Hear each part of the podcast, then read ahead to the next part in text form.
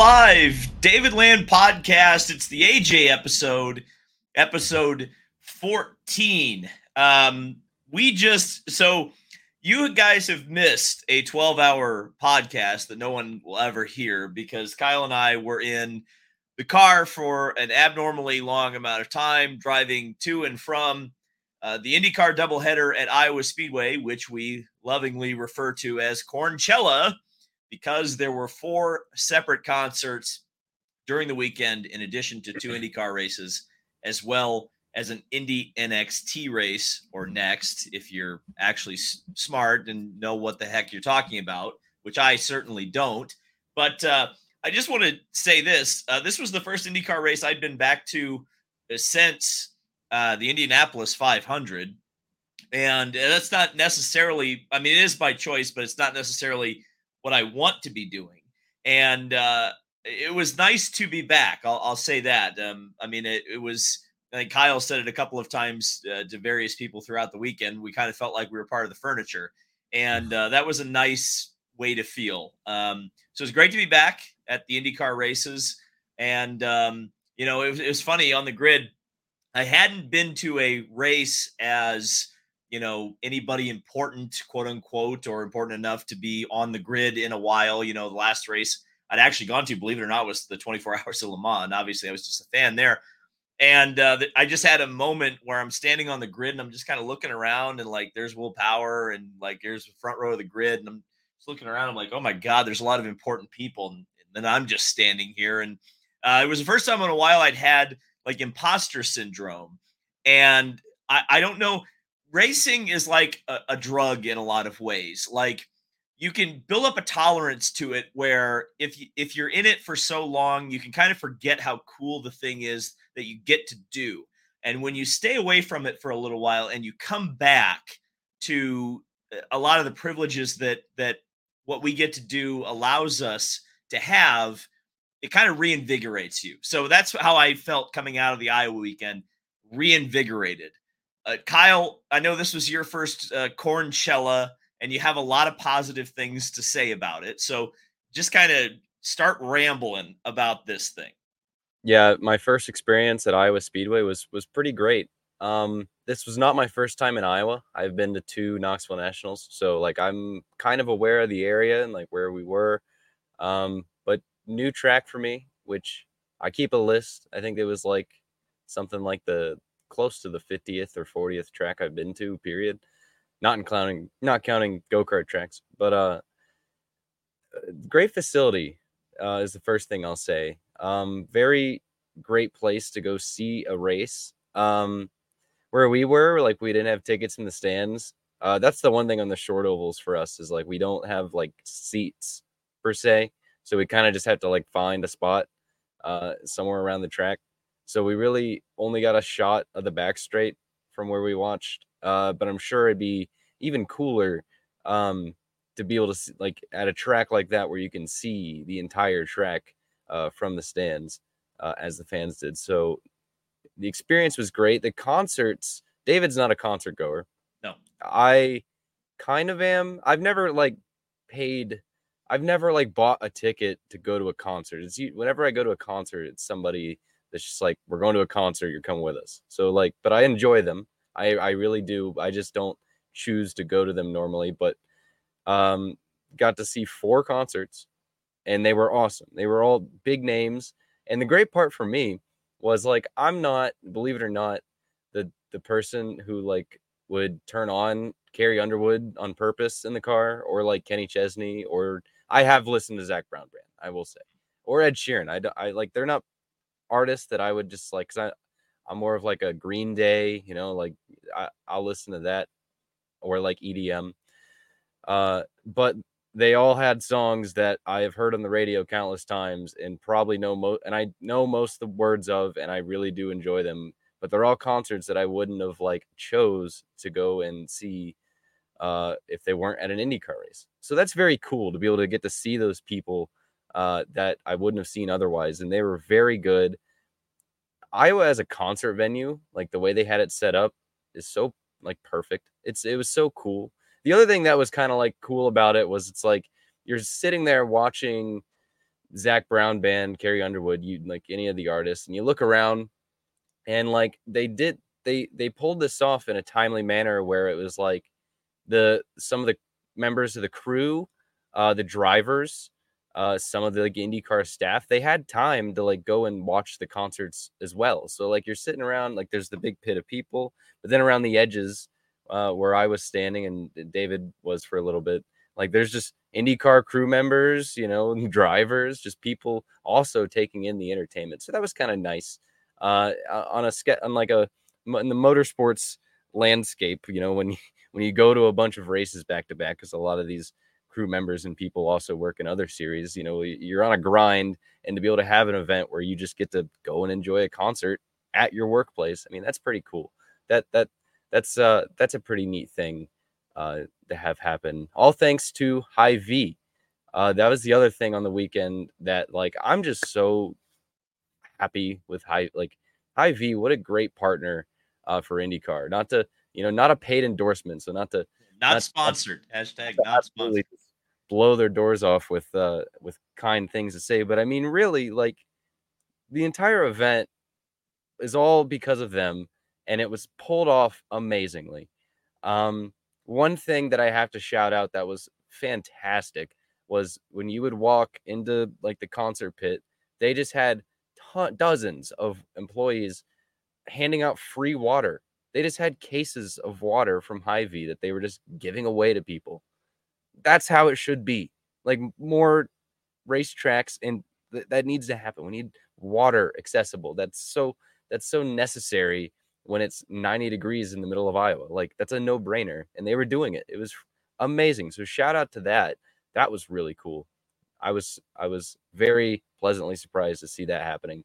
Um and then we went to David, we went to like what, three Hy-Vee's in our yeah, draft? Th- three Hy-Vee's. I think it was one in Illinois. We went to the one in Newton, Iowa, which is essentially the home track uh, for yeah. or the home the home store for the the racetrack. And then we went to another one oh, I can't remember the the the name of the town, but it was probably about 80 miles east of Iowa Speedway.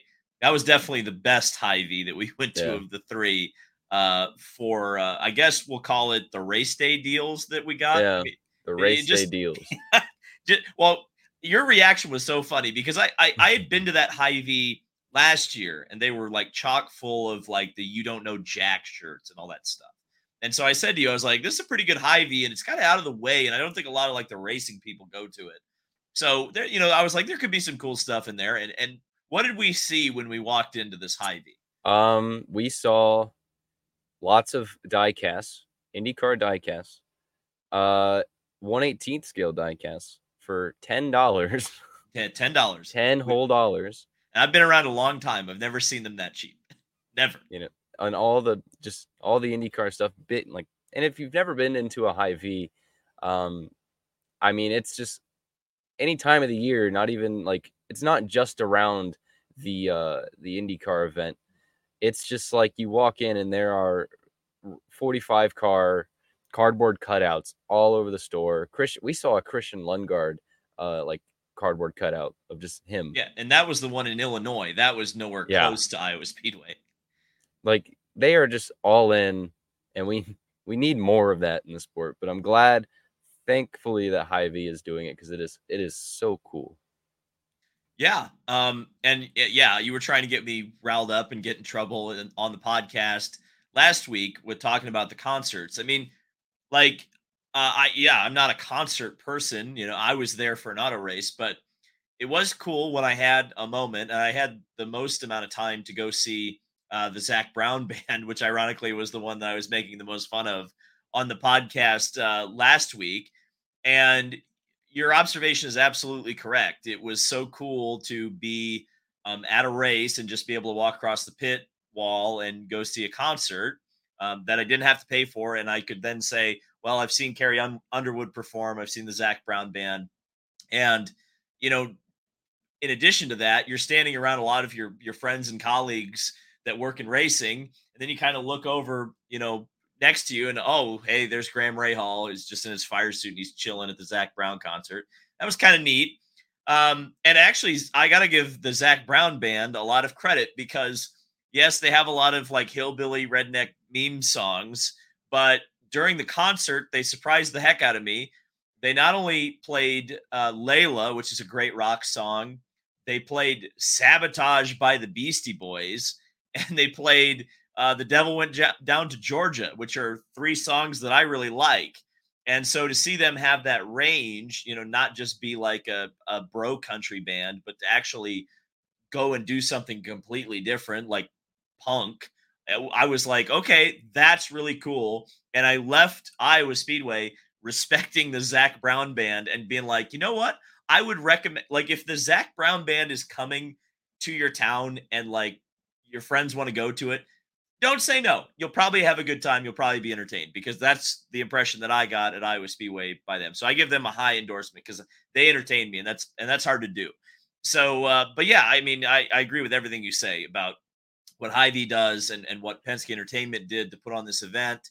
Um, it, it's great because, like I've I think I said last week, like at the end of the day, Iowa Speedway was dead. It was going to turn into Nazareth if uh, if if they there wasn't this opportunity. So the fact that this short little gem of an oval got revived in the middle of Iowa, and it is in the middle of Iowa. There is not much around Iowa Speedway, and you have this big event, and then all of a sudden you've got one of the big world's biggest artists, Ed Sheeran, show up to this freaking thing, and uh, what did he say on the stage, Kyle?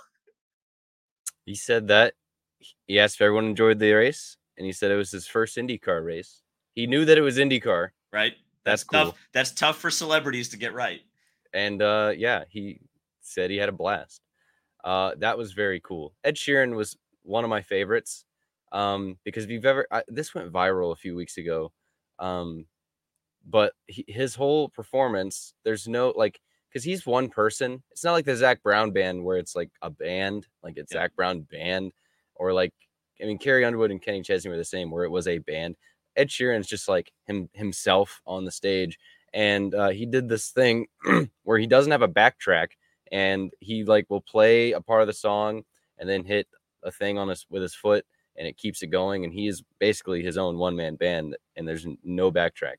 Uh, so he was very cool, and he enjoyed the IndyCar race, and he spent he got to Christian Lundgaard got to meet him, or he got to meet Christian Lundgaard. Either way, they spoke, and uh, he waved the green flag, and he seemed to be having a heck of a time with Aaron Likens up in the uh, the flag stand. So Well, how That could was you very could cool. how could you not? Aaron Likens is awesome. they even He's got uh. NBC got the shot of him like practicing, and he looked really happy to be there. Yeah. The other the other cool thing that the uh the the Kansas City Chiefs announcer said in the beginning, uh, because he like went up on stage and brought out Ed Sheeran, which Ed Sheeran was the only person who got like a uh like a like like someone announced him onto the stage or whatever you would call that. Um, he has been on a world tour for the last five years, I think the the number was, but he's been on a world tour for the first for a long time, and this is the first time he's been back in the U.S. right now on his tour, and Hy-Vee made sure that they got him, which is freaking insane. And for an IndyCar race on an oval in the middle of Iowa, just so we're Yeah. clear. Yeah. Like I feel like that shouldn't be understated what what just an absolutely insane event this is. Like the fact that this happened. Like this is a fever dream sort of thing. But and that was what was cool about Ed Sheeran as you pointed out to me that they actually had two different stages at Iowa. They had the actual like portable stage that came in and on came on and off the front straightaway, whether they were doing driver intros or actually uh, having the the the bands perform. And then they had a secondary stage uh, on the exit of turn number four, where the artist could go and warm up. And you pointed out to me at one point that Ed Sheeran was actually like doing his warm up on the stage that was like facing the racetrack. So he was probably playing music and watching an IndyCar race, yeah, allegedly, allegedly. allegedly. I don't know what that stage was used for, for sure, but it was like facing those outside turn four suites. But we we think there's sound checks, but like on Saturday night they were doing like something over there that wasn't just a sound check. They were like they were they were having they were talking with somebody on that stage. They were they were entertaining people in the suite in some way. We just never got to see it, but they had a whole stage in the inside of turn four, just facing the suites outside. Like they they were doing a lot. They, Hy-Vee was on the gas pedal all weekend long, and it was really cool. Kind of insane. Kind of insane to see that because like there's always there's so much negativity around IndyCar these days, no. and so much like pessimism, and a lot of that surrounds like partnerships and sponsorships, and like wow, this isn't like the good old days anymore. But like at that event and at those grocery stores, you would think IndyCar is the biggest deal in the freaking world uh, with the way that they promote it. And and it's like a fantasy promotion from years gone by. You, you know, if you were posting on forums in like 2008, right around the time of the merger, like people would go, well, why don't they do this and do that and do this and do that? And it almost feels like they just went on a forum like you know 15 years ago and just said took all the ideas and just shove it into one thing and create this crazy event. I i mean i you almost think it's like a prototype event for future indycar races. It's almost it almost feels like something that that maybe maybe the concept that they should take to other racetracks. I mean we talked about the uh the potentiality and and i believe it's true that the nashville a race is going to not only move downtown, but it's going to become the season finale of the IndyCar series next year. What's stopping you from creating an event like that in uh, in downtown Nashville? And frankly, I think NASCAR kind of took some inspiration from the Hy-Vee event and brought that to Chicago. So like we're we're seeing the influence of it already, and I'm curious about where it will uh, go and continue to go as uh, auto racing continues to evolve and adapt to uh, uh, the current times, I guess. Yeah, for sure. Um, I mean, like already this year, I there were some year like the first year I went to Nashville, I don't remember there being like there might have been one like big name artist that I actually like knew. Um, the second year I wasn't there, I didn't really pay attention, but this year we actually looked and like they have Flo Rida this year. Yeah, and like in, in Nashville. Uh, Chris Janson is... and uh, I think the other one, the the Mötley Crüe guy, Vince uh, Vince Neil. Vince Neil. So yeah, Vince I mean like they do have big names at Nashville this year already. So I mean, bringing it downtown, you know, what? A, how big are they going to go? Or like if you do this, like you even mentioned, uh, I sh- probably should have been the one to mention this. But you mentioned like, imagine if they did this at Mid Ohio. How many people like? Because I know this area, man. It's a big it would have like Cleveland and Columbus would all congregate, and it would yeah. How crazy would massive would Kenny Chesney concert be in uh in the middle of Ohio? Oh, dude, be huge. Because you mean you like we're right in the middle of Cleveland and Columbus. You just boom. Maybe imagine if, if Ed Sheeran you, played Carb Day. I'm gonna make you really sad. Imagine if they uh brought back Cleveland and it's right, right next to the Rock and Roll Hall of Fame. You could do something huge at the Cleveland airport. Write that down. Write that down. put put that in the notebook. Write that down. That's a good idea. I mean, you could partner with the Rock and Roll Hall of Fame. Yeah. Yeah. BOGO tickets. Go to the Rock and Roll Hall of Fame. Get get a ticket to the Cleveland Grand Prix. I don't know. if they brought the Cleveland Grand Prix back, it would not be at the airport though. It would be like downtown. I just like I, I see that in my mind's eye. It would be like Cleveland's coming back, everybody. And it would be like the meme where everyone's going, Yeah. And then it would be it's downtown. And then you get the get the meme of everybody being depressed. I I you know what? Positivity. The the event was awesome. Uh, it was it's great to see a, a partner that's that committed to IndyCar. That's rare. These that hell that's r- rare in racing. Period.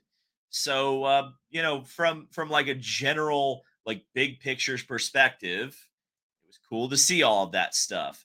And it's cool that that Iowa Speedway continues to live on once a year um, with a big event.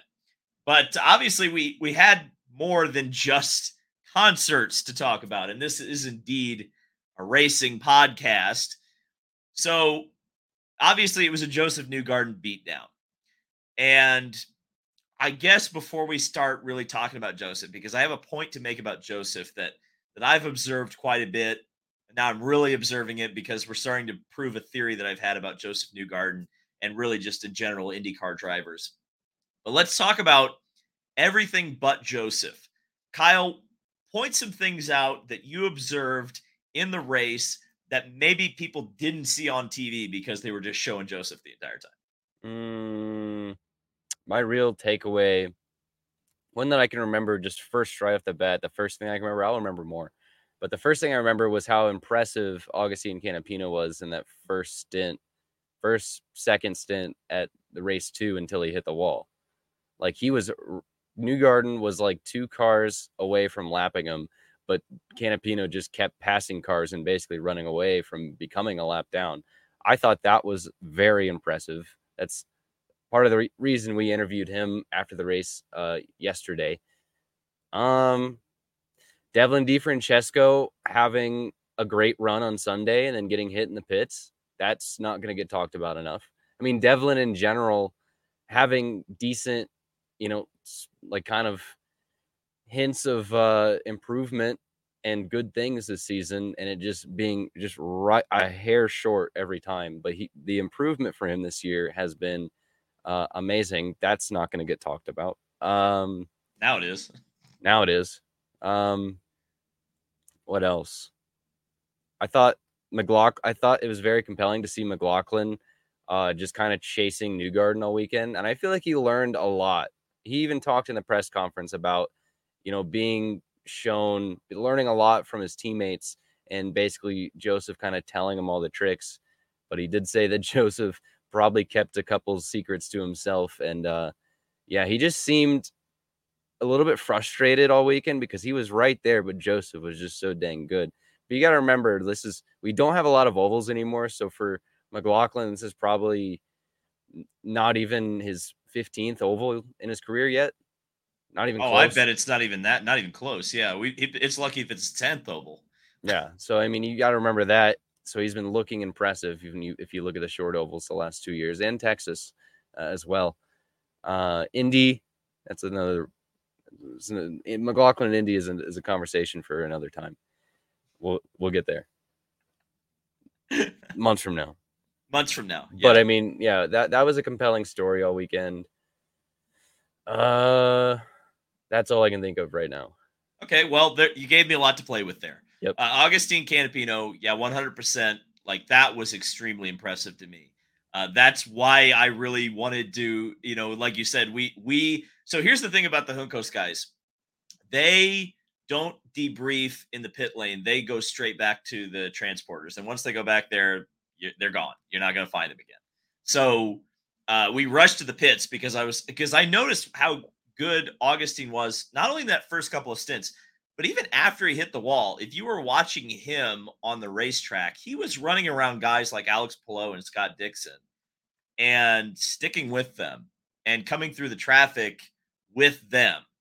So his car was definitely a top 10 car and he was driving like a top 10 driver. Yeah, he made a mistake, but every rookie is bound to make a couple of those, especially one who's A, never raced on an oval before Texas of this year, and B, has never raced on in an open wheel car in his life before St. Pete of this year.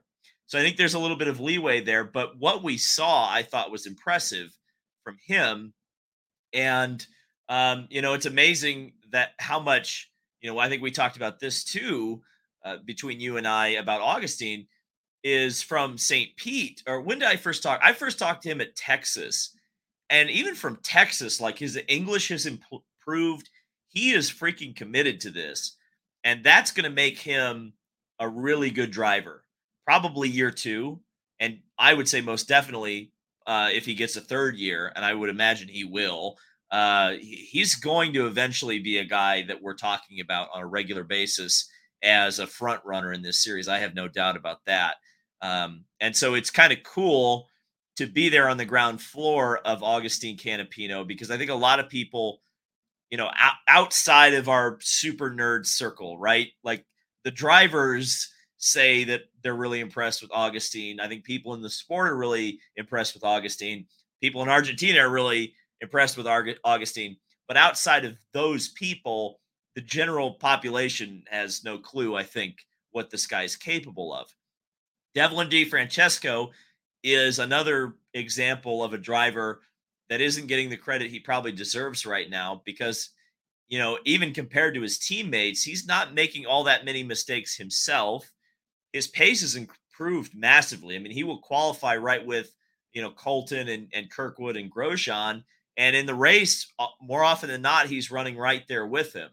The big issue i would say with devlin that i noticed it at iowa was he just didn't manage the traffic as well as his teammates did and that comes down to experience in a lot of ways. And you know, I'm sure that's a way he can improve in the future. But you know, if you hadn't had, if he'd had the same traffic management skills as as Colton, he was driving the car, you know, as well as Colton at that point in the race where they were, you know, all together. In fact, there was one point where all four of the Andretti cars were all together. Um, but Devlin, I mean, it's it's fairly. Uh, I wouldn't even say it's an open secret. I would just say it's an open, almost fact at this point that Devlin's probably not going to return to Andretti next year. Um, but I don't think he's out of IndyCar either. And so having good performances is a good thing for Devlin because it'll open up doors and opportunities for other teams that will uh, take him on uh, in the future. Uh, and then Scott McLaughlin, yes. Uh, I, I mean, here's the thing we have to remember about Scott McLaughlin is that it took Josef Newgarden a very long time before he was like a regular race winner, race contender. And I look at Scott McLaughlin and I see a very similar driver and personality and person to Josef Newgarden. And if you think about how much Scott has already won, yeah, he hasn't won on an oval yet, but I think it took Josef forever to win on an oval too. So I, think Scott's right there. I, I think Team Penske is committed to him. There's a reason he's driving an Indy car for them and not a stock car for them. Although I, I think we'd all like to see him give it give a stock car a shot at some point. Um, and I think I think he's their driver of the future, and he's someone who maybe can take over the reins from Josef Newgarden if, of course, Josef Newgarden ever lets off the gas, and certainly he's nowhere close to that right now in his career. In fact, I think he's driving the best he's ever driven. So I, I don't know. I, I there's a lot of interesting things to take away from from this Iowa race. Uh, how about Alex Palou uh, getting two top tens and a podium in the second race, where this was a race that everyone, including Alex Palou, circled as one that was not going to suit him and not going to be one that he was going to gain a lot of points in. And yet, uh, at the same time, everyone was handing Josef Newgarden two wins, two wins, and um, he he he accomplished that. And so, a lot of folks were like dead set on, "Hey, the championship's back on because Josef's going to win two races in a row," which he did. But Alex Palou was close enough that it's still what an 80 point deficit. That's a race and a half. like it, Alex Palou could still just not show up to a race and still have the points lead. So, yeah, sure. I think Josef's going to show up big time at Nashville. That's a race that he very much wants to win. And there are certainly tracks he's performed very well at continuing on through the rest of the championship. Gateway's one of them. Uh, Laguna Seca is another one that he's pretty good at. I believe he won his championship at Laguna Seca. So, like, there's there's a lot of possibilities for Josef to gain points on Palou, but Palou has just too many strong tracks the rest of the season. And now that he's gotten through Iowa, it's going to be really tough for anybody to beat him, in my opinion. So, how about that interview with Colton Herta, where he said one, two things on this interview. One, how about him wanting Iowa to be bulldozed? Two, how about uh, people him not knowing and from and not our, a lot of people did know by the way. and from our uh kind of thought process a lot of people maybe not knowing that felix rosenqvist was on the lead lap at the end of race two. Yeah I, well i think that's probably why graham rahal chopped him because those two had kind of been running around each other most of the race and I still don't know how Felix got back on the lead lap. I I would I, I wish we we did see his strategist Billy Vincent uh, when we were leaving the racetrack. Unfortunately, we were in our motor vehicle at that point, uh, so we just yelled at him, and we didn't have time for a coherent question. Um, but next time I see Billy, I will ask him about that because I, I'm kind of curious how they pulled that off because I think that was kind of a miracle. And not only that, I mean, let's be honest about Felix. If he doesn't get chopped by Graham, he was hounding Josef Newgard. He was there. Yeah, he was there. I don't know if he would have passed him, and and he definitely screwed up the last restart. There's no doubt about it. Uh, he didn't get an opportunity to really challenge on that final restart. But um, yeah, it was funny that Colton didn't know. In fact, he was like like surprised Pikachu face when I was like, I because I thought because I didn't even remember. Like I kind of forgot Felix was in the mix because then it was all Penske and Ganassi at the front at the end of the race. And I kind of looked at the board because I was like, oh, Colton, you were the top non Ganassi Penske car. And then I looked at the board to double check myself. I went, oh, wait, well, Felix is up there. And he was like, Felix is up. Felix? Like, yeah. He, he was like, I thought he was a lap down. I was like, yeah, most most everybody did. So I, I, I don't know how they pulled that off, but it was certainly incredible. Uh Colton, I mean, I think he the, the the tongue was on on the cheek there when he said to bulldoze the place. I think his serious suggestion was to repave it so that everyone can can throw their their setup sheets out about old worn out Iowa. Um, and, and sure, I mean, like it. I don't think Iowa's ever been repaved since since the track opened in 2006, so it's probably due.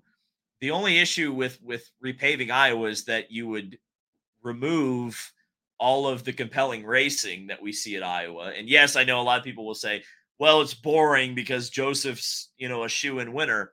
But I think if you're at the racetrack, it's like going to a really good IMSA race where, yeah, sure, Penske's in its own class, but like there's so much passing and so much on track action that a casual fan is going to go there and always see cars running next to each other and passing each other and spectacular moves and close calls and all that. I think Iowa's a good product. Like, even if it's not a super competitive race, I would take a, a non competitive for the lead race at Iowa over any road course any day because having a non competitive race on a road course where everyone just runs around in a line, that's not compelling. But on a, what a, is it seven eighths of a mile, right? Is that yeah. the size of Iowa? Seven eighths of a mile. There's not a lot of room to hide. And when the field spread was whatever it was, six miles an hour a lap, you're lapping guys pretty quickly. I mean, there were some guys who were like 10 laps down by the end of the race. And so when that's at least 10 times that the leaders passed at least one car in the field, I, that's that's at least visually interesting. I guess is the way to defend Iowa right now. And if if you did repave it like Colton suggested, you would lose that for a little while because Elio even talked to us this weekend about you know when he had success at Iowa, it was flat out because not only was the track in better shape, but they had more downforce than they do now. Would I take those flat out races in Iowa over what we have now? Probably not. I think what we have right now, even if it's Penske dominated, at least it's a better show than if they all ran around the bottom flat out like they did when the track uh, ran its first race in 2007. Yeah, I mean, I uh, for a little bit yesterday, I was a little bit out of the loop on the pit stops and didn't uh, kind of lost what was going on for a second because it just happened so fast at Iowa. And They all pit on different laps. Yeah. But I was still just sitting there in awe of watching Josef just muscle through traffic like an absolute legend. Uh, so, I mean, it's it's always entertaining, even even when not there's not really a, a contest for the lead at Iowa. And he's a master at that traffic. I mean, that's what I've realized over the last few races uh, on ovals is that you know, Josef did that at Texas, where he just sliced through the field, and uh, and he obviously does it at Iowa every year. But like the timing of some of those passes, like the ability for him to time, because it's timing passes on lap cars.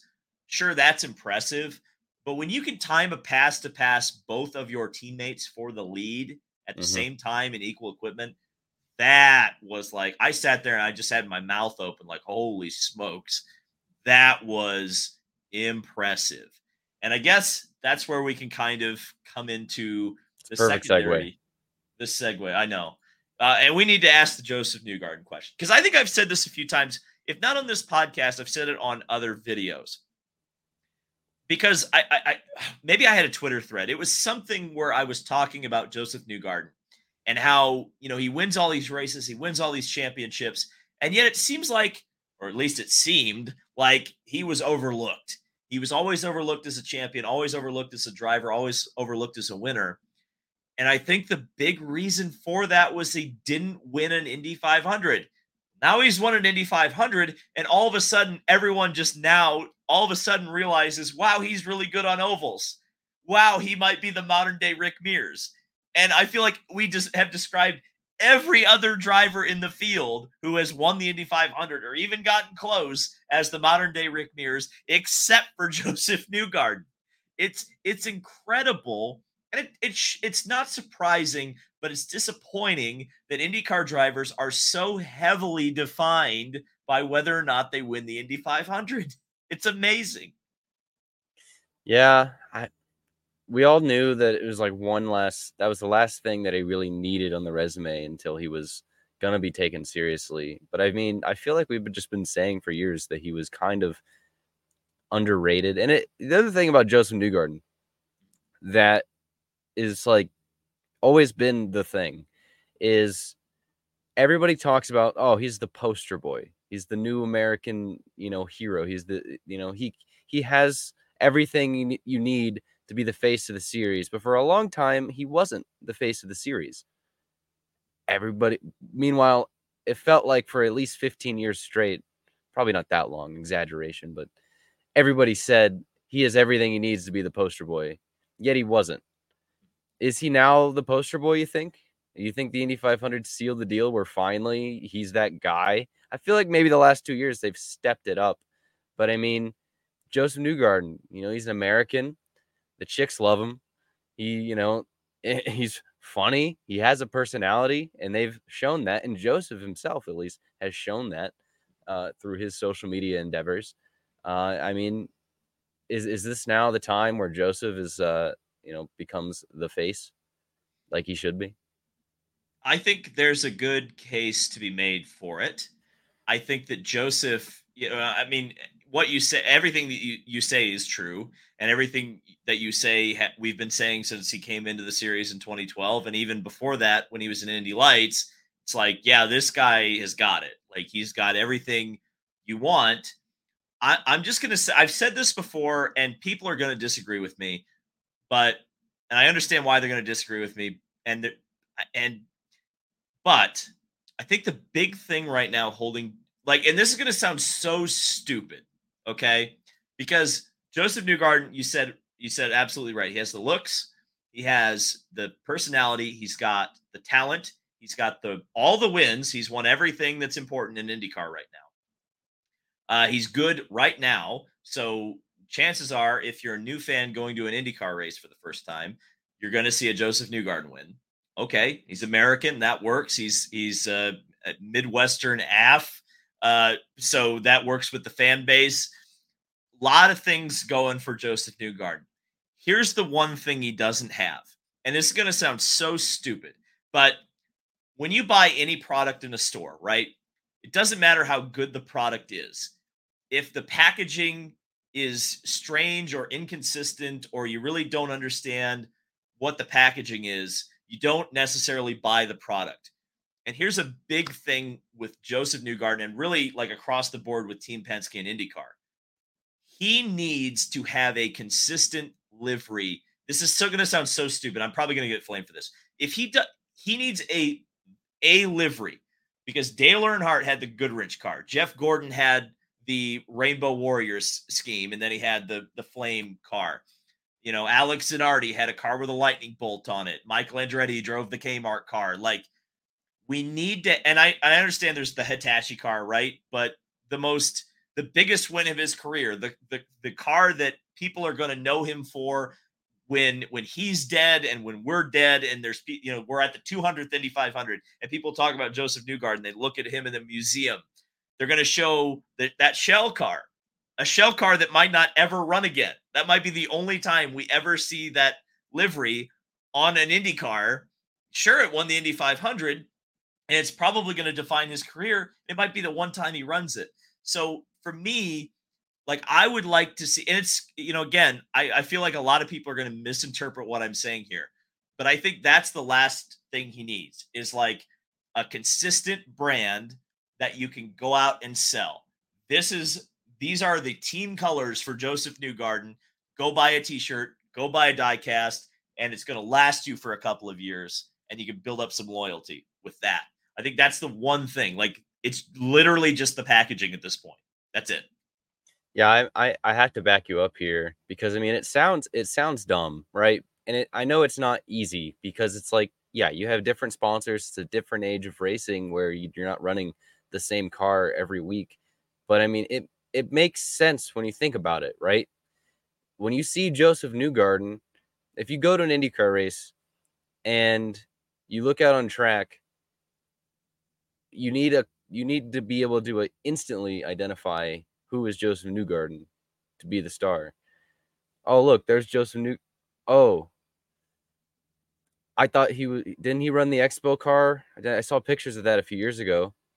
Oh, McLaughlin's not in the PPG car now. What? I mean, like. Yep. Yep. Yeah, it's it. It makes sense. Like it. It, it does. It, it sounds stupid, and I, I understand like the, the number one thing that's going to get brought up here is like, ah, oh, well, they, they have to run different sponsors. But I mean, you, you just, there needs to be like, there needs to be a car that goes on the t shirts, and those t shirts should be good for a few years. Imagine buying a new Josef Newgarden, which with Hitachi you probably did, but you, now you're going to have to buy a shell jersey. And then now you're going to want the the shell shirt and the da da da da da it's helping merch sales, but it's not helping his identity. But the next time he runs the shell car is going to be at next year's Indy 500. Yeah. Like, and it's okay. Like, if the Hitachi car is the primary livery, it should be run at the Indy 500. And if you if you have special liveries throughout the rest of the year, that's fine. Like that's like Jeff Gordon and Dale Earnhardt had that. Like we're not pretending like yeah. he was in the Goodwrench car every single race, but at your biggest race, it should be the car that you might see at another event the rest of the year. And I get like that Josef didn't win the Indy 500 for the longest time, so like it didn't matter what his livery was. But now now I think it really does. Now he needs a consistent look.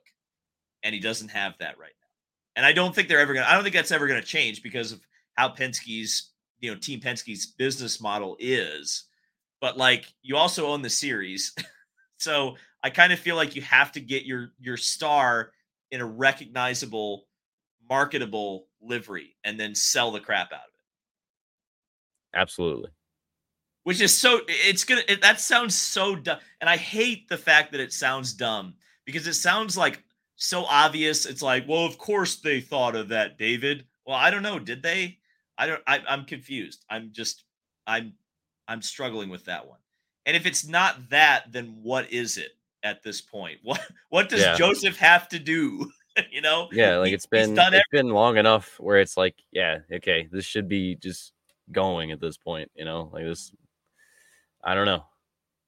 Yeah, I. Uh, uh you know what? And we talked about this too, going home. Is we talked about the greatness factor of Josef Newgarden and how when he does retire from this sport, which will probably be a long time from now. But what we are witnessing right now with Josef Newgarden, particularly on ovals, is something that I think the the stat came up a couple of times. The only drivers who have ever won five oval track races in a row are named AJ Foyt and Al Unser, right? So we're talking about this level of driver with Josef Newgarden. We are living in an era with extremely legendary drivers racing right now, all timers, guys who are going to be up there in the all time wins column, all time championships, all time Indy 500 wins. We're living in that era right now. And Josef Newgarden is absolutely one of those drivers who's setting those bars for everybody else. Everyone else is going to be measuring themselves against Josef Newgarden and against Alex Palou and against Scott Dixon. And they're all racing together at the same time, you know? So uh, I, I, think we should appreciate it for sure. As as fans, we need to appreciate it because it is really really cool, and, and that's why that's why I hate the the complaints about Newgarden dominating Iowa. It's like, I mean, I don't know, like if if Iowa had a different winner every race, then there would be nothing like memorable about it. I guess. Yeah. sense. I don't know. I've also thought about that where it's like next year if we go and Newgarden doesn't win, that'll be huge a surprise. Story. It'll huge be a story. story. You have to build up the story until you actually have one. Because we'll get into this with NASCAR later a little bit. I'm sure this will get brought up where it's like every race, when every single race is just like wreck, wreck, wreck, wreck, wreck. Oh, crazy winner. Then the winners aren't crazy anymore. Nothing is actually crazy anymore because it happen it becomes normal right? So if the normal is, oh yeah, Josef Newgarden's a boss and just smoked everybody, then we go back next year and somebody puts a fight to him and actually beats Josef Newgarden, then oh my god, that was insane. He actually beat Josef Newgarden. 100%. And I guess that's a good way to segue since you brought it up. Where, where we are just segueing. Just We're getting really through well this right good today. We're I feel like this is, this is going this is, better than normal. It, I know it's great, isn't it? Uh, the NASCAR question. Kyle, you brought up something that I would literally like stopped our discussion on it in the car because I was like, this is a podcast like discussion. You were watching, we were, I was driving and I yeah. could hear your phone was on and you were watching the NASCAR highlights and you said something to me that I thought was very interesting because obviously we were either uh, I, let's see what what was did our day consist of? We went to the racetrack, we watched concerts, then we left before the end of the Ed Sheeran concert. We went to a steakhouse and then we kept driving. So we didn't get to see the NASCAR race live. But Kyle was watching the highlights in the car while we were driving home. And what did you say about the Pocono race? Well, obviously, I was watching highlights. I want to watch the whole race so that I, I don't sound like I'm just being mean to NASCAR for no reason. But by watching the highlights, it was like a 16 minute highlight reel, and it was just caution, caution, caution, caution, crash, crash, crash, troubles, crash. And it's like, okay, was there like any good racing here? And if there was good racing, I would hope they were in the highlights. I, I'm not saying that Pocono didn't have good racing. I love Pocono. I saw like the crowd, it looked amazing. Uh, from what like the few bits of racing I saw in the highlights, it looked good, but it was like, man, why are the highlights just crash, crash, crash, crash, crash, and then like the finish? They didn't even show Austin Dillon throwing the helmet, which is a thing. yeah, that was a uh, surprise uh, omission for sure. But like, I, man, what?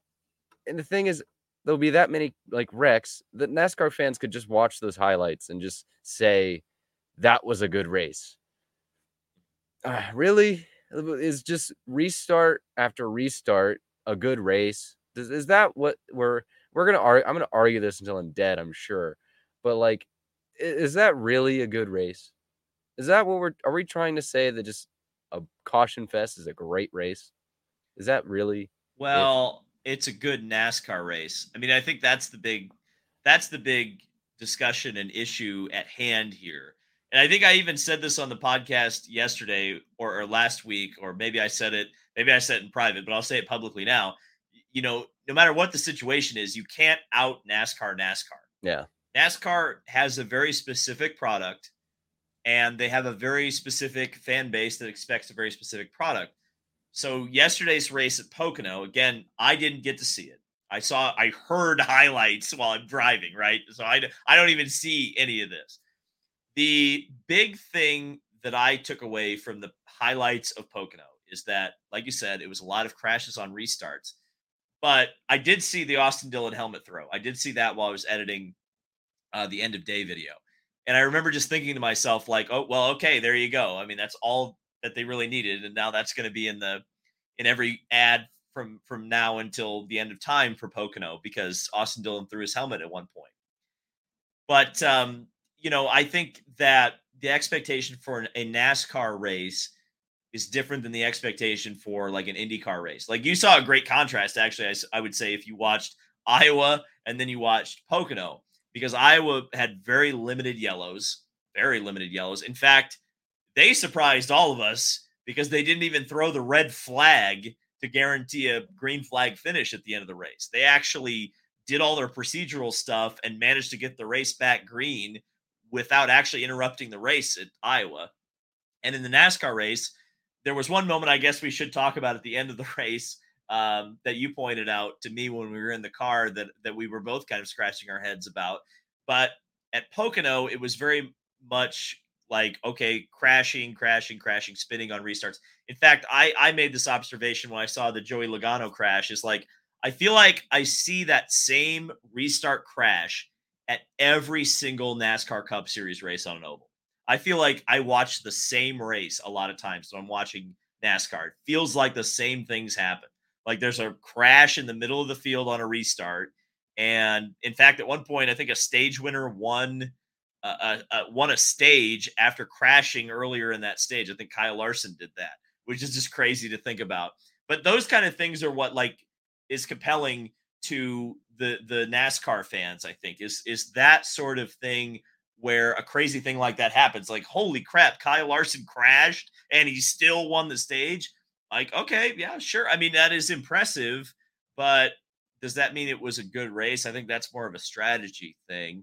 I guess I would ask you about the Ryan Preece thing at the end because you said to me in the car, like a lot of those cautions, a lot of those crashes probably shouldn't have been cautions. And then they don't throw a caution for an obvious car stopped um, on what it's not the long pond straights, the whatever the second straight after the tunnel turn. After the tunnel turn at Pocono, and it was two laps to go. They could have thrown the yellow and still gotten a green white checker finish, but they chose to let the cars all come by with in the hopes that Ryan Preece would keep his car going, and then they threw the yellow and ended the race. So I mean, what are your thoughts on that? Because I know that was a point of contention for you.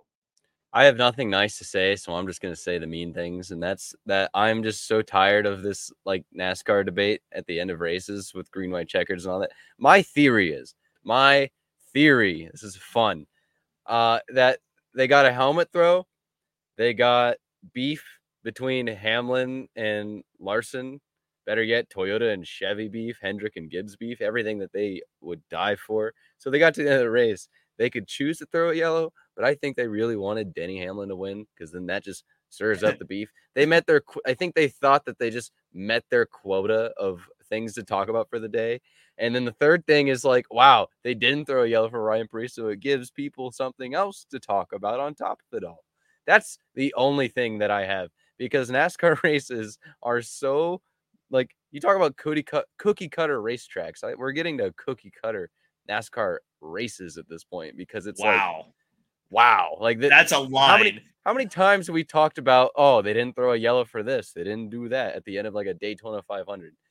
It's like, brother, just come on, run yeah. the race. So, so that's very mean, and I felt like I needed to get the tinfoil hat out at times.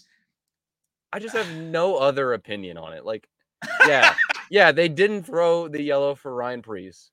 Okay, that was kind of dumb because in NASCAR, like, uh, like, because I, I, agree with it. Like, yeah, you should have like not had a green white checkered and had a gimmicky finish. Like that was fine. He spun. You th- should have thrown the yellow and another yellow. Fine, but it's so non. It's such a non NASCAR thing because they had the option.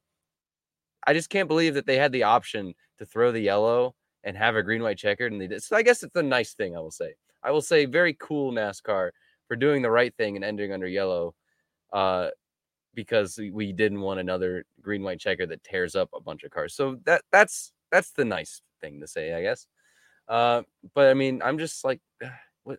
I'm not surprised. So there's not really a, you know, like well, they I, met their quota of the, the things to talk about on the day. So they said, screw it. Or we want Denny to win. Let's go.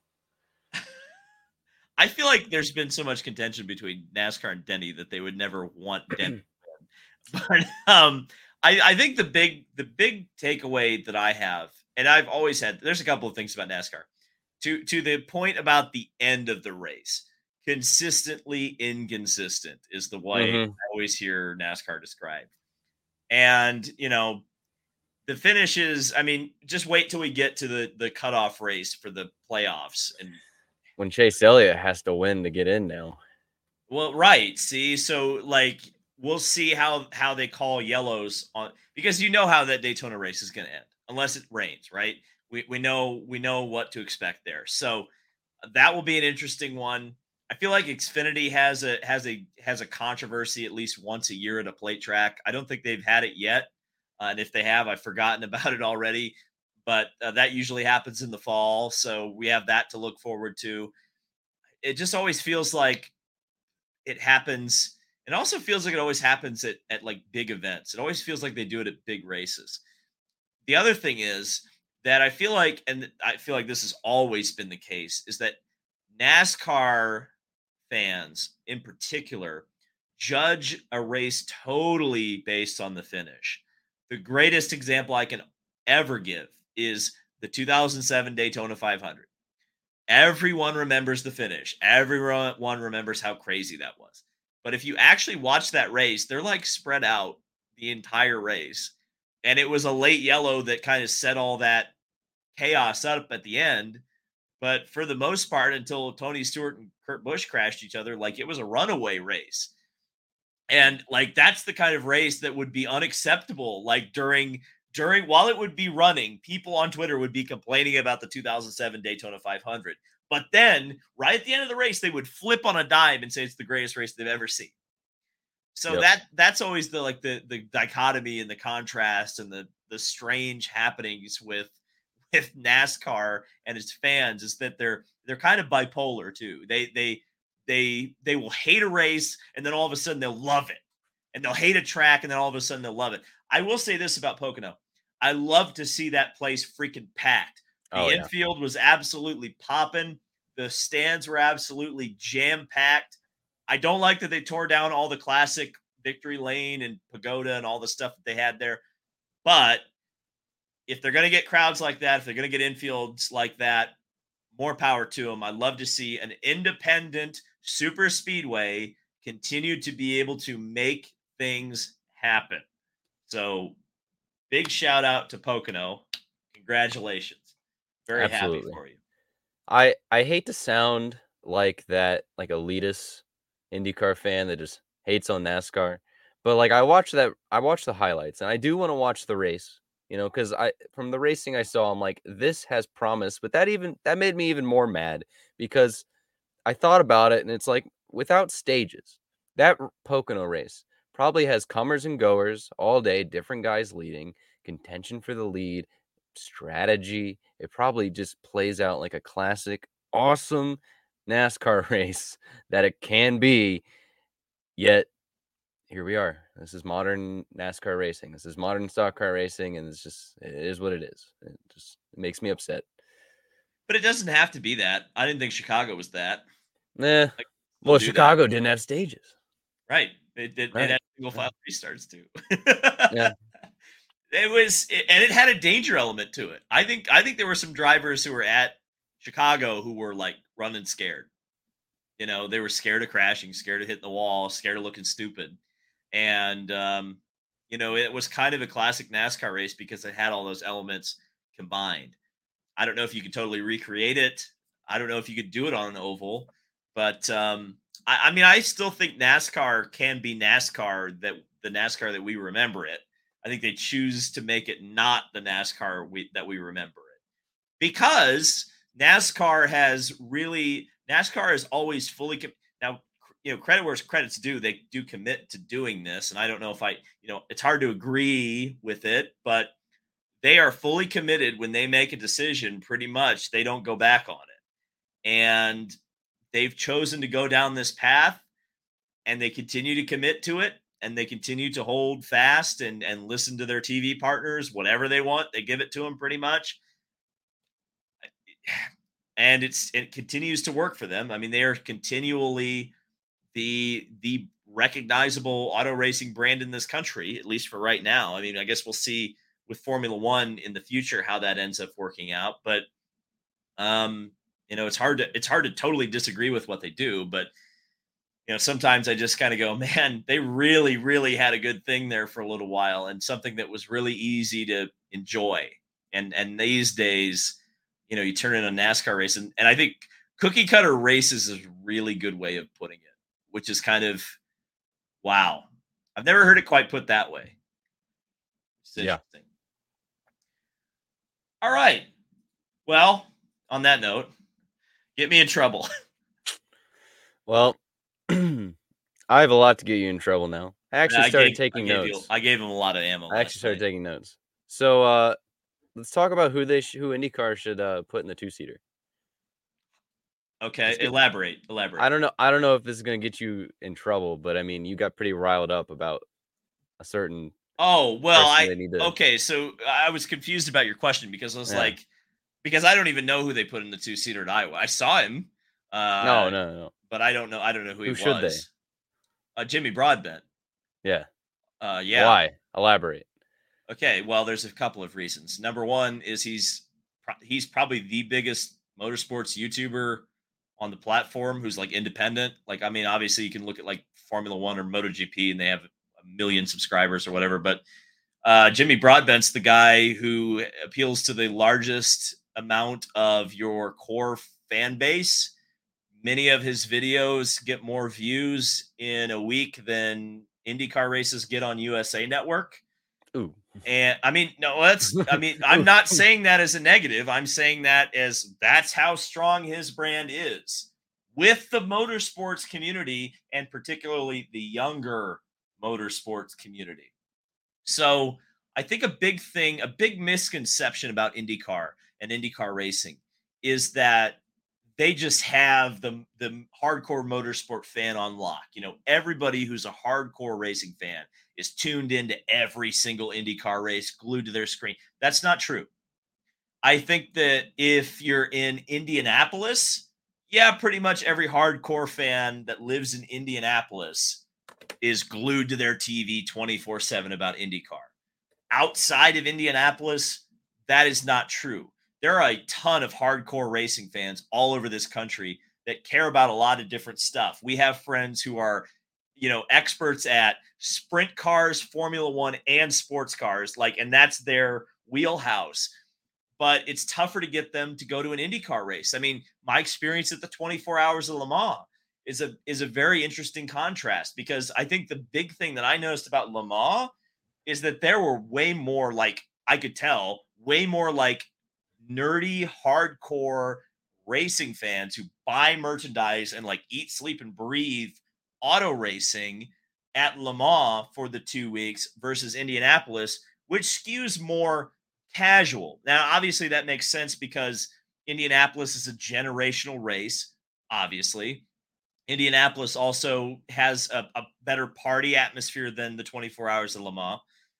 But to me, I think that IndyCar racing hasn't quite captured the younger motorsport fan out there because I do believe they exist. And so uh, I would advocate very strongly that that a guy like Jimmy Broadbent or other motorsports uh, content creators in that space should, if not get in the two seater, you know do whatever it takes to get them out there and and cover a weekend or do something you know do a video uh, have them meet some drivers do you know because i i think that indycar the pro you know there's a lot of problems with indycar and and i've tried to be positive during this this podcast and we'll try not to get too far out in the weeds but i think a big thing with indycar um is that it's been stagnant for so i mean i was looking at at this $10 Hy-Vee diecast that i bought today and i just kind of looked at it and thought for a second, this has been the same body kit essentially. The only big j- change since 2018 has been the, the aero screen.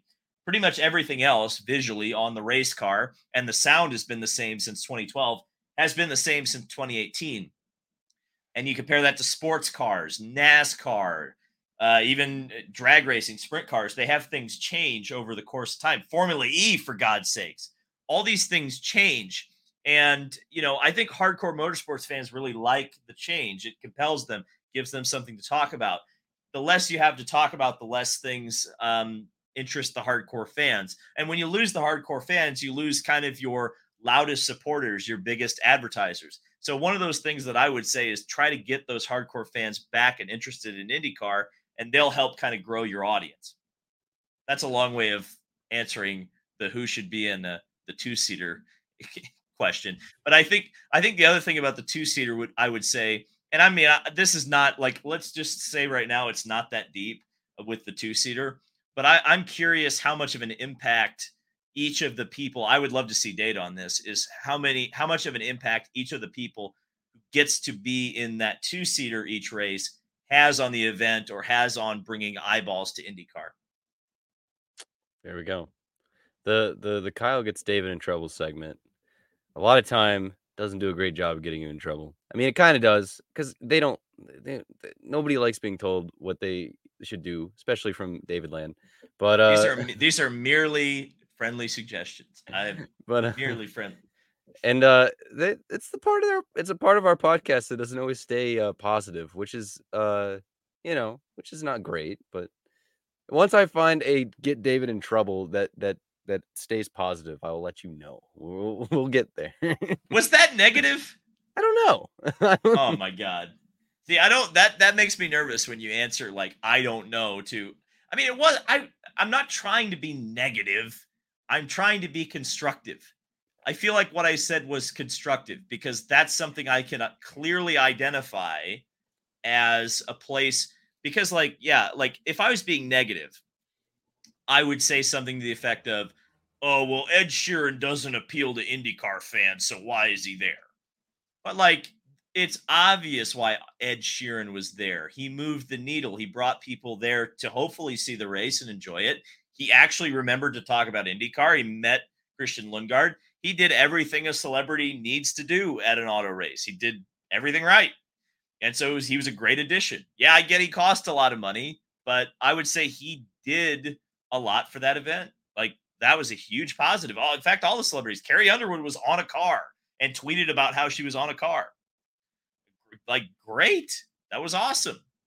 More of that, please, sort of thing. I don't think that's, I'm not saying that that's like, I'm not saying they're doing a bad job by any stretch of the imagination, but I think that's an area that sometimes gets overlooked because IndyCar has this reputation that they're all about hardcore racing fans when I don't necessarily think hardcore racing fans pay as close attention to IndyCar as we think they do. That's what I'm saying.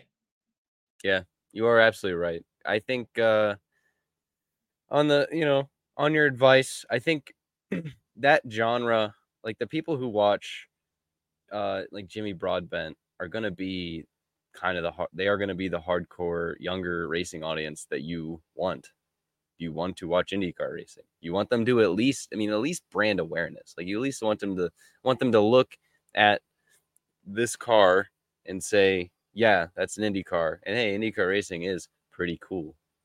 But I feel like we've rambled a lot now, so we we can move on to uh we can move on to the super chats. Okay. Well, the super chat's probably going to get us in trouble too. I was looking at those and going, "Oh boy, these are oh boy, these are spicy." Uh, we've got a lot of spice today. So let's start with Antar Das, who says, David, what are a few things you learned covering races that you did not know just as a fan? He also said Hamlin did nothing wrong. uh, I think you'd have a little bit of disagreement there. Uh, but oh man, I mean, I've learned a lot of things, a lot of things I probably didn't need to know. But I, I think that the biggest thing that I've learned, hmm, the biggest thing that I've learned, and it kind of goes into like like we have a meme on the podcast. Like the previous segment was named David Gets in Trouble. You don't understand on the outside. I certainly didn't, especially like IndyCar, but like pretty much every motorsport is like this. NASCAR is definitely like this. Formula One, I'm pretty sure, is like this too. You think it's this big, huge, scary thing that you can just kind of say whatever you want into the ether and no one will ever hear you. That's not true. When you have 50,000 people watch a video about IndyCar, you have to like like and I could never have fathomed this until I actually got in the paddock and started meeting people who had either seen or been influenced or heard about me. And then you go, uh-oh, when you realize that it IndyCar racing is not like the NFL where you could get a video with 50,000 views and and Roger Goodell is never going to hear or see anything to do with you. You can operate in that little space and never have to worry about anything. That's not the case in racing. if you have that kind of a platform, you're not just going out to fans, you're going out to the industry. And so that's the big thing that I've learned. and that's a positive and a negative, by the way. Um, there's definitely things that I've noticed that we do here or we talk about here that I don't want to say have influenced things, but I definitely think that there have been dis- I know that there have been discussions actually about some of the things that we've done and discussed and whether they change anything based on those things, you know, that's that's irrelevant, but uh, you know, I think what we do here does kind of drive discussion within the sport, positively or negatively, I guess is up to your interpretation. But I think that's the big thing that I would, you know, advice I would give to anyone in racing or thinking about getting into racing is that like it is a small industry. It's small. Everybody knows everybody. Yeah. Uh, yeah. Anything to add to that, Kyle? Yeah, no, every, everybody knows everybody. We, uh, uh, I learned this weekend at Iowa that a lot of people like listen to the podcast we on did, the drive yeah. to Iowa, which is exactly what we started this podcast for. It's when we were driving to races and you have like an hour and a half to kill and yet there's something new to listen to. And you the, the people who saw me in Iowa and said that they listened to us, uh, us two, in their car while they were on the way to a race. Thank you. Appreciate it. And if you're listening to us on Spotify, next time you pull over for a pee break, leave us a five star rating. there you go. That's now that's what I call podcasting. Uh, Arian Gomez says, I don't care if Josef dominated Iowa, but I did enjoy tuning in for race two. The race didn't drag on, and there were fierce battles throughout the race. I would agree with that. I mean, it, there was enough stuff at Iowa to keep it entertaining, even if the battle for the lead wasn't like super, super like you know, it wasn't the Indy 500 this year, but like you can't expect every race to be. It wasn't Texas, but you can't expect every race to be like that. If every race would be like that, I wouldn't be able to say, yeah, Texas was a great race, wasn't it? I don't know. Uh, Taurus says, when do we get a downtown Indy street race? Mm-hmm. that's that's a joke everybody says. I, I hope never, but you can never count anything out at this point.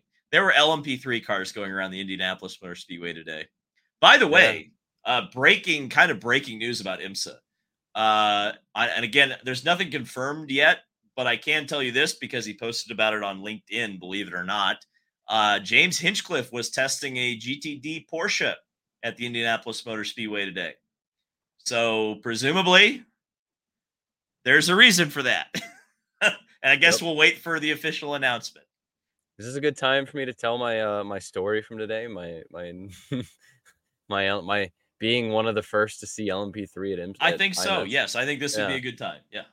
So I left uh I left David's place, and before I headed off to Ohio, you got to stop at IMS. I, I do it almost every time I leave because you just got to go there and see it.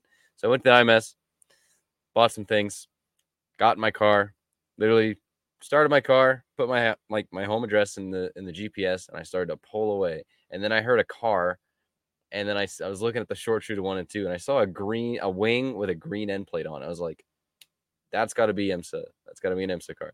So I immediately repark my car and go and look, and there were two LMP3 cars, two GTD Porsches. Uh, one of them was the Buddha car. I love that car. Um, and then there was like two or three Ferrari challenge cars, uh, a TCR Alfa Romeo, uh, and then like three Porsche Cup cars. So it was a heck of a multi-class race going on uh, at IMS today. So that was cool. Very timely that they just decided to go out on track as I was leaving. Uh, thank you, IMSA, for doing that. So it's not IMSA yet. Um, so that's been going on for for really the majority of the last two weeks, believe it or not. Uh, and I did say GTD for those in the chat who are thinking I'm saying GTP. I know it's confusing. Welcome to sports car racing. Grand Touring Daytona. Uh, that's the hmm. that's the one with the green number on it. If you're keeping track. Um, but uh, the, over the past two weeks, they've been testing all sorts of IMSA equipment uh, on the Indianapolis Motor Speedway road course. Uh, my understanding is it's just a bunch of teams kind of getting together and saying we need testing time at this new track. uh, for us anyway, meaning us, the IMSA teams. And so you'll get three or four teams from different classes, uh, you know, coming together and buying the track out for the day. So uh, it's been a surprising amount of track activity, to be honest with you, for this IMSA race. Uh, there have been cars going around it pretty much for two weeks straight. And there's actually an official IMSA test that we will be attending and covering on Friday and Saturday. I won't be on, uh, able to attend the one on Saturday, but I'll be there on Friday with a report on on the goings on at Indianapolis Motor Speedway. That test in particular is an official IMSA test, which will have the four or sorry five classes in the WeatherTech Sports Car Championship testing, as well as the two classes from the Michelin Pilot uh, series. So I'm kind of curious how that's going to work, how they're going to divvy up the track time between those two series. Um, but hopefully, uh, we'll have some some interviews and some some track footage and stuff from that uh, because uh, I know IMS is very excited about uh, going to Indianapolis, and uh, IMS is excited to have them, and we're excited to cover them. So it'll be good back to get back on the IMSA trail. I've I haven't been on it since since Sebring of this year, so it'll be cool to see the the WeatherTech sports cars again and to cover them. Uh, we're planning on doing two more races this year from the IMSA coverage perspective, which would be Indianapolis and Petit Le Mans. Okay. Oh yeah, I got to change the ticker. We're still getting in trouble. Um, another one from Taurus. Taurus says three in a row here. Uh, so uh, Taurus says, "Will a Josef Newgarden, hot off of two wins, bring the fans out in force for Nashville?" Um, man, I don't. This is what's weird about Josef in Nashville. I I don't. It never feels like he has like a. T- and I've been to the last two races. It doesn't feel like like the town is like behind him. It's not like a home team, like it's not like the Titans are playing. I'm sure he has a lot of support, and I know that Josef himself puts a lot of pressure on himself to win that race. But I don't think it's like when Conor leads the Indy 500. Or like know? it doesn't have the same. It's not the same like vibe as Pato at Texas, or not even close to Rahal at Mid Ohio. Rahal Mid Ohio is a that mm. that that that rivals or is more impressive than Conor leading the Indy 500. I have to say, it, it's insane. Yeah, it's strange. But Josef just uh it's not the same, not the same energy, even though it's his home track, which is disappointing. Which is another key point, another thing to bring up when we say, "Man, is he the poster boy yet? Is he the the the one?" Uh, I mean, again, he he ticks every box. He does. So especially now, but you would think you would think that at his home race you would have that same crowd. You would hope that the people there'd be enough Josef fans from where he's from that when you go to Nashville, every person is wearing a Newgarden shirt. You know, you would. Well, hope. we're gonna we're gonna see. I think we're gonna we're gonna have that answer very soon. Um, and I can tell you this: uh, when I went, I went to the IMS museum last week for the advisory council meeting, and I went in the gift shop and they had some new Josef Newgarden Indy 500 stuff. And the actual 500 winter shirt had almost sold out.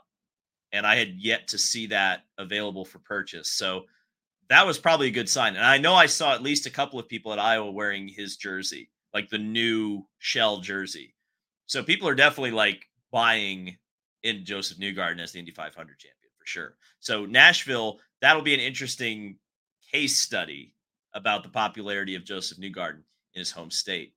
Of course, Nashville is now kind of a home state for a lot of, uh, or a home city for a lot of IndyCar drivers these mm, Yeah.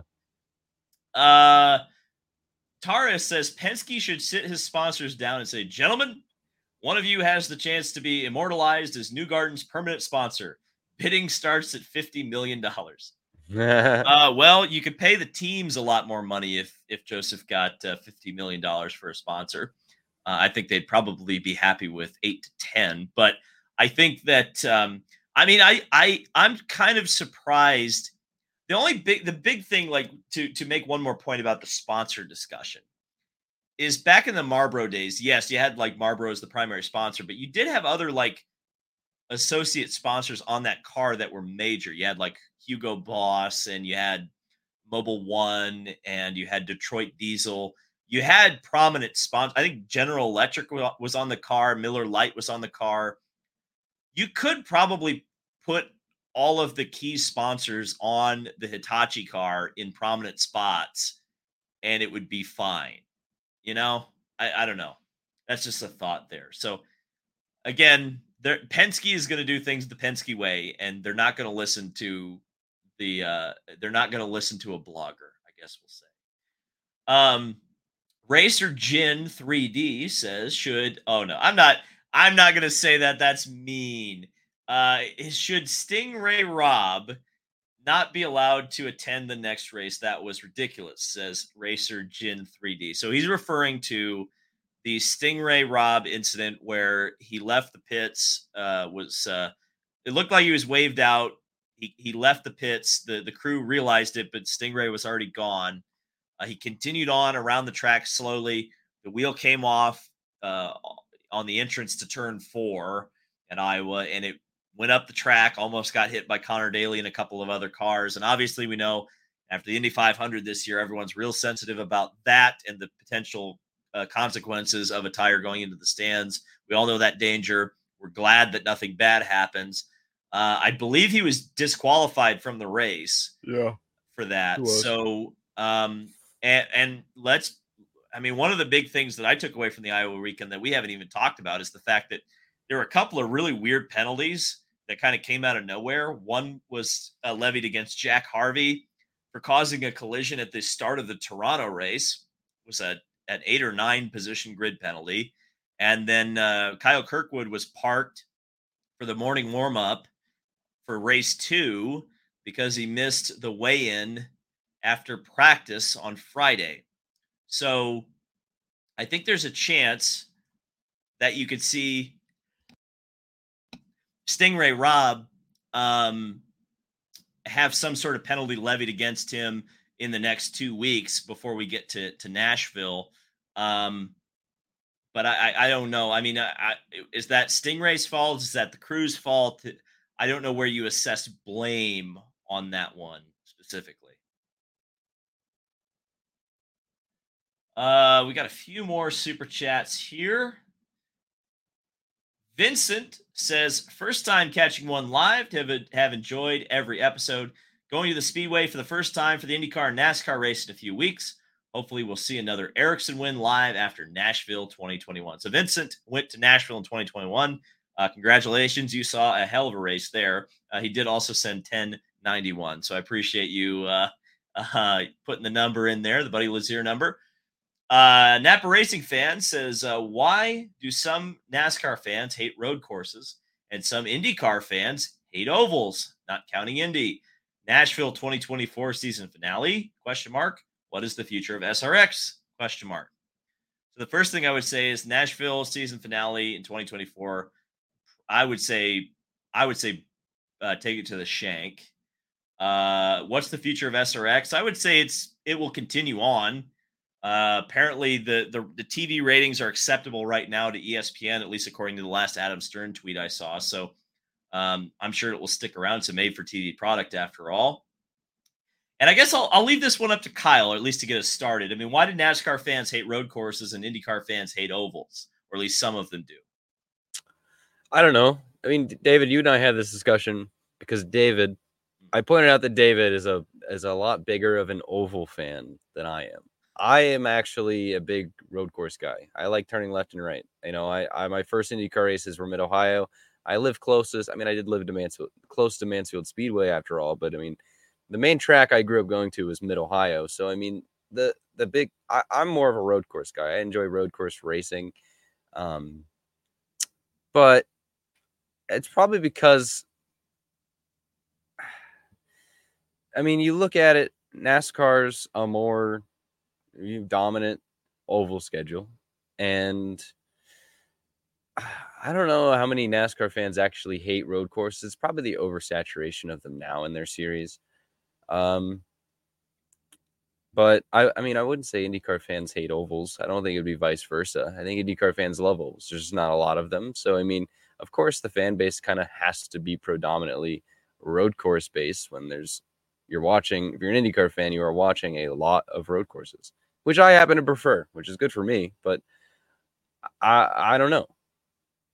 I, I think I think in both cases it's a vocal minority. First of all, Um, and and it's weird with IndyCar, especially because like IndyCar, if you look at the history of the sport, it has predominantly throughout its history been an oval based series, not a road racing based series. It's an it's always been an oval series that goes road course racing and not the other way around. That's more of a modern, and we're talking in the last 20 years, sort of interpretation of what IndyCar is uh, a road course series that sometimes goes on ovals.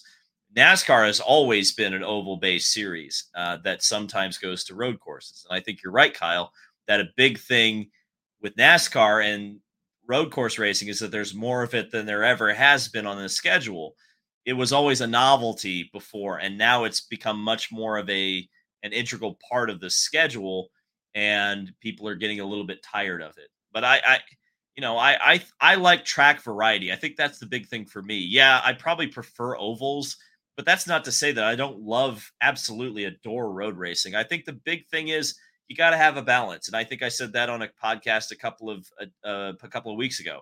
Someone asked, you know, what's your perfect IndyCar schedule, and I said it's 50-50 ro- ovals and road courses, and then you split it again. You go 25% short ovals, 25% super speedways, 25% road courses, and 25% street courses. And that's that's how you that's the perfect schedule to me.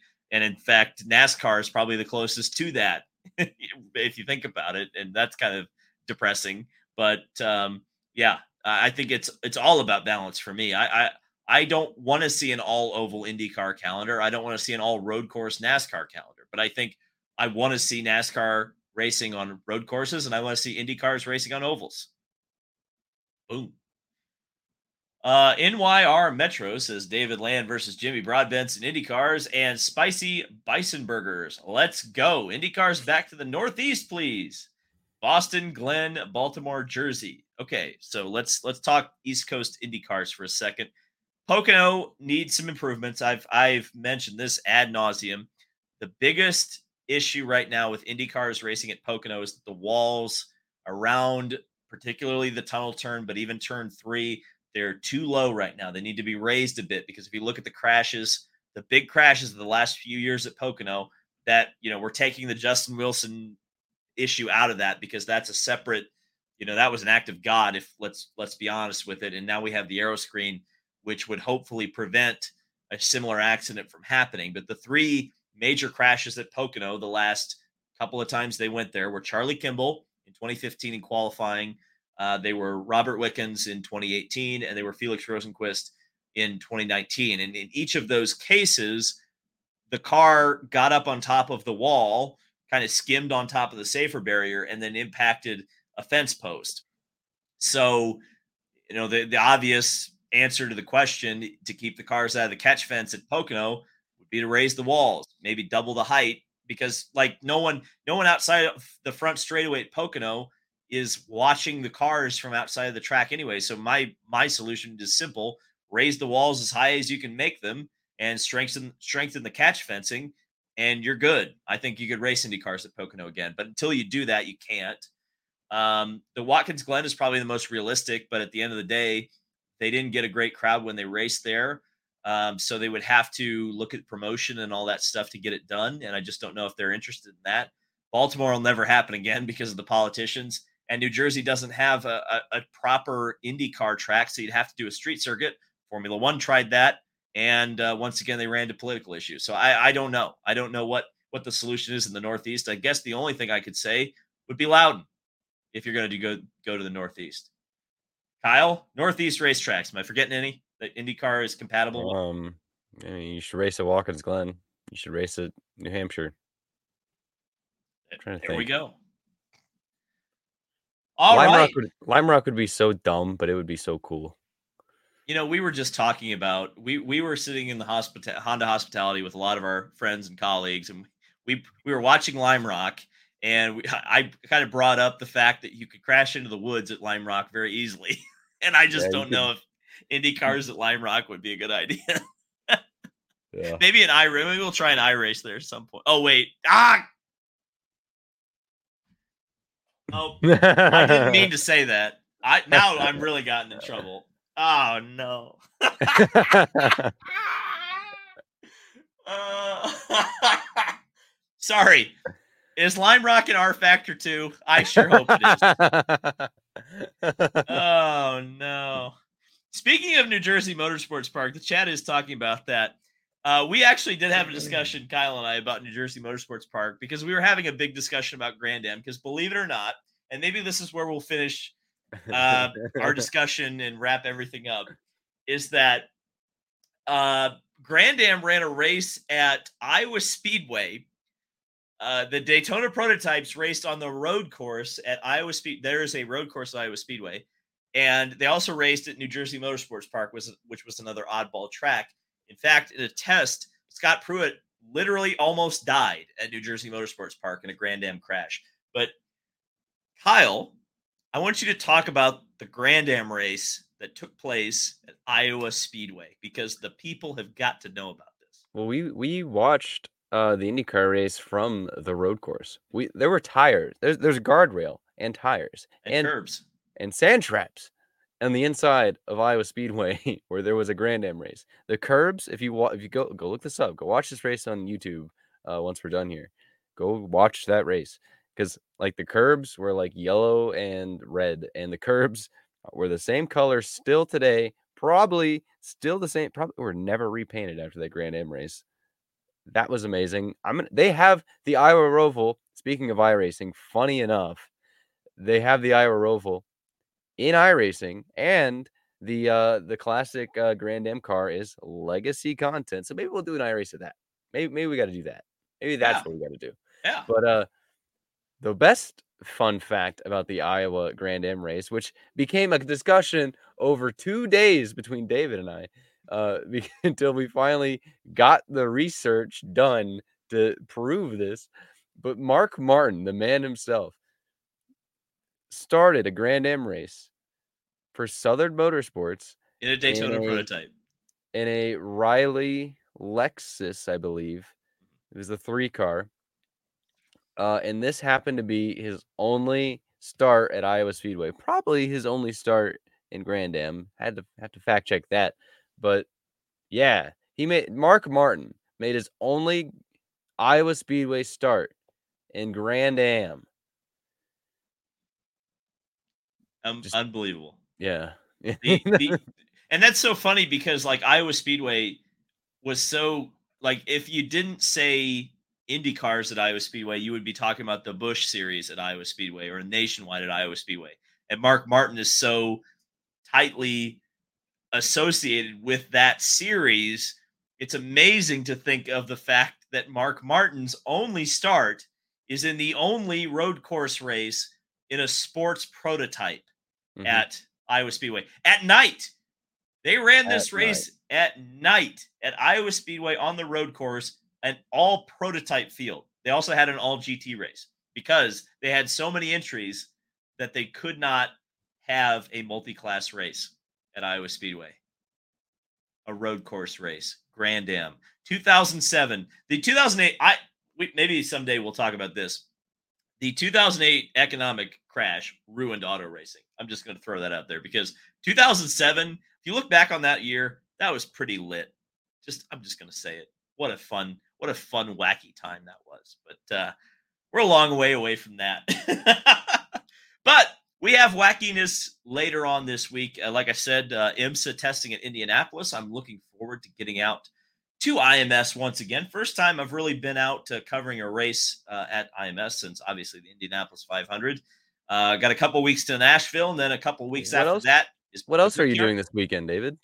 I am uh, being a pit reporter for SKUSA Kart Racing at New Castle Motorsports Park. So if you want to tune in and see me completely is- out of my element, fish out of water, flopping on the ground, uh, I will be at a go kart race and somehow just flubbing every line. And so uh, if you thought your local pit reporter was bad, just wait till you saw David Land do it. Which is live on YouTube on The Cart Chaser channel. I thought I There you just said that.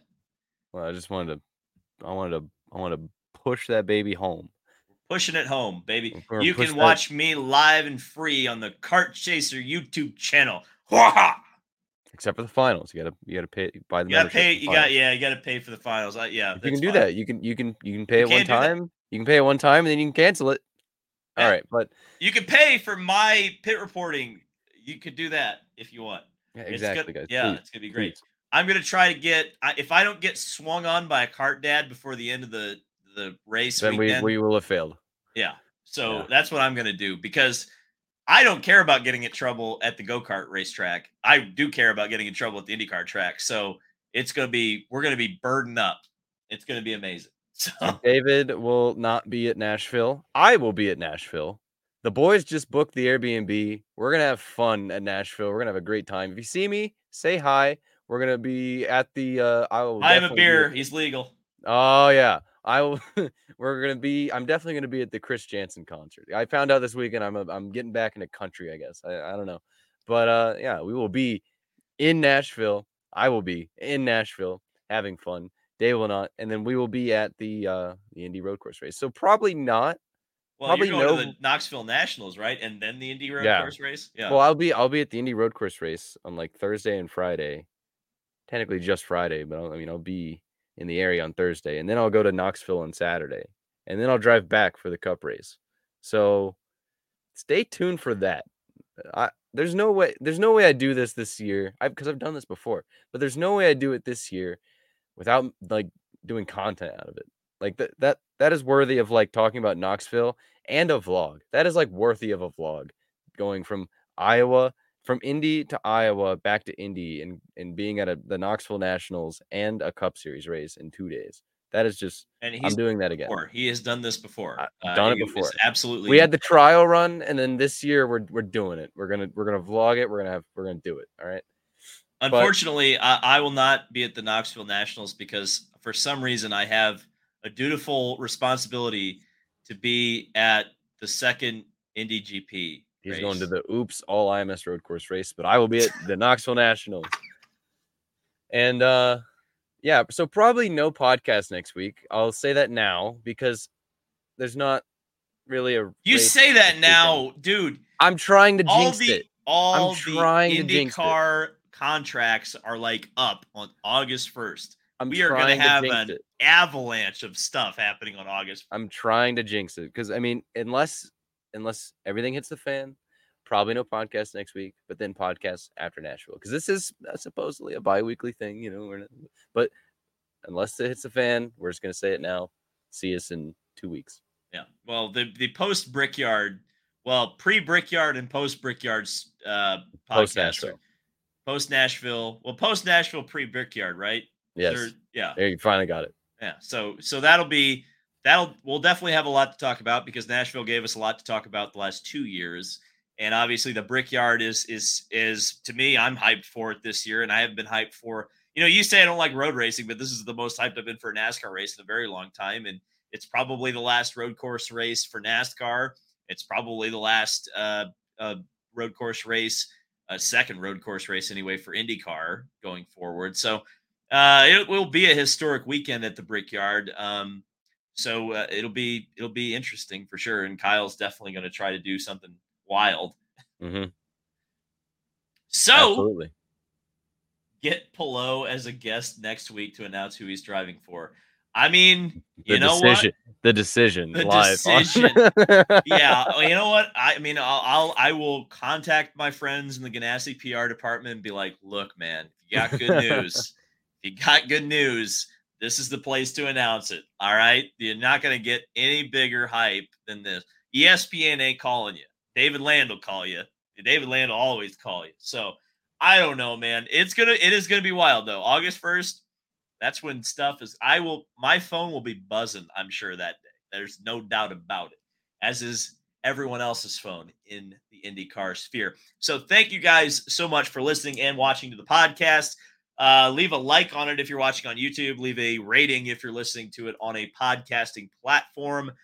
Uh, thanks for listening. Thanks for watching. It was so great to see all of you at Iowa Speedway, and uh, we'll continue to see you throughout the season. Until then, thank you guys for listening.